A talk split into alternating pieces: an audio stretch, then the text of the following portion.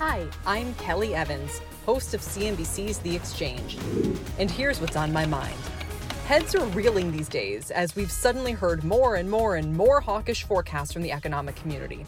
First, Goldman came out a few weeks ago with a bold call for four rate hikes this year.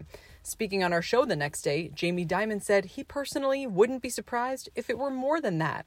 Then Fed Chair Powell gave his surprisingly hawkish press conference last week, which sent the markets into a tailspin again. And then on Friday, Bank of America suddenly asserted there could be seven rate hikes this year. Seven! It was a forecast so preposterous that few even took it seriously. The Twitter jokes and eye rolls came in fast and furious. But we spoke to B of A's economist Ethan Harris on Friday, who, as I pointed out, is typically one of the least provocative voices on the street. Quote, the last business cycle is the last thing we should be looking at, he told us. I don't view seven hikes as being out of the ordinary, it's just different from the last decade. He added, speaking about how far behind the curve he thinks the Fed is, quote, you can't catch up hiking rates once a quarter. And sure enough, this weekend, Atlanta Fed President Raphael Bostic told the Financial Times he wouldn't rule out a half point instead of a quarter point rate hike this year. Quote, if the data say that things have evolved in a way that that move is required or would be appropriate. This, by the way, is something hedge fund manager Bill Ackman first called for a couple weeks ago to quote unquote restore credibility. Bostic added that although his base case is still just for three hikes this year, quote, if moving in successive meetings makes sense, I'll be comfortable with that. It's a lot. What's more, Chair Powell seems to want to keep the markets guessing. In part, it seems because the Fed itself doesn't yet know what it will do. Forward guidance, a principle set in place by previous Fed chairs Ben Bernanke and Janet Yellen during their tenures in order not to surprise the markets, appears to be dead, wrote strategist Komal Srikumar in a client note this weekend. It's not the Fed's hawkishness so much as its unpredictability, he said, that is now the major risk to markets. Now, for most of us who lived through the post financial crisis decade in markets, it's easy to shrug this all off.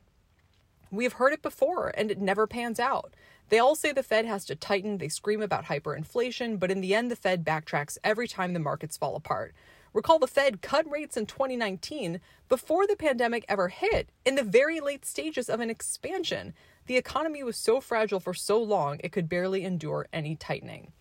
But this time is different. And we've all been conditioned to ignore that phrase, jokingly called the four most dangerous words in finance, after the famous 2011 Reinhart Rogoff book called This Time is Different Eight Centuries of Financial Folly.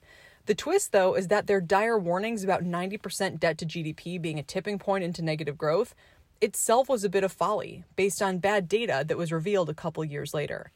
This time is different, of course, is always true. There are never two identical circumstances. The inflation of the 70s was different from the inflation now. The real estate crash of the late 80s and early 90s was different from the 2006 bubble that sparked the financial crisis. And the financial crisis was totally different from this pandemic. Obviously. The post pandemic period is very different from what we went through last decade. Nominal demand in terms of GDP is far stronger. It was almost 10% last quarter. The unemployment rate is already near historic lows. The prime age employment to population ratio is already back to where it took seven years to reach post financial crisis. Inflation is clearly going to be higher than target for some time.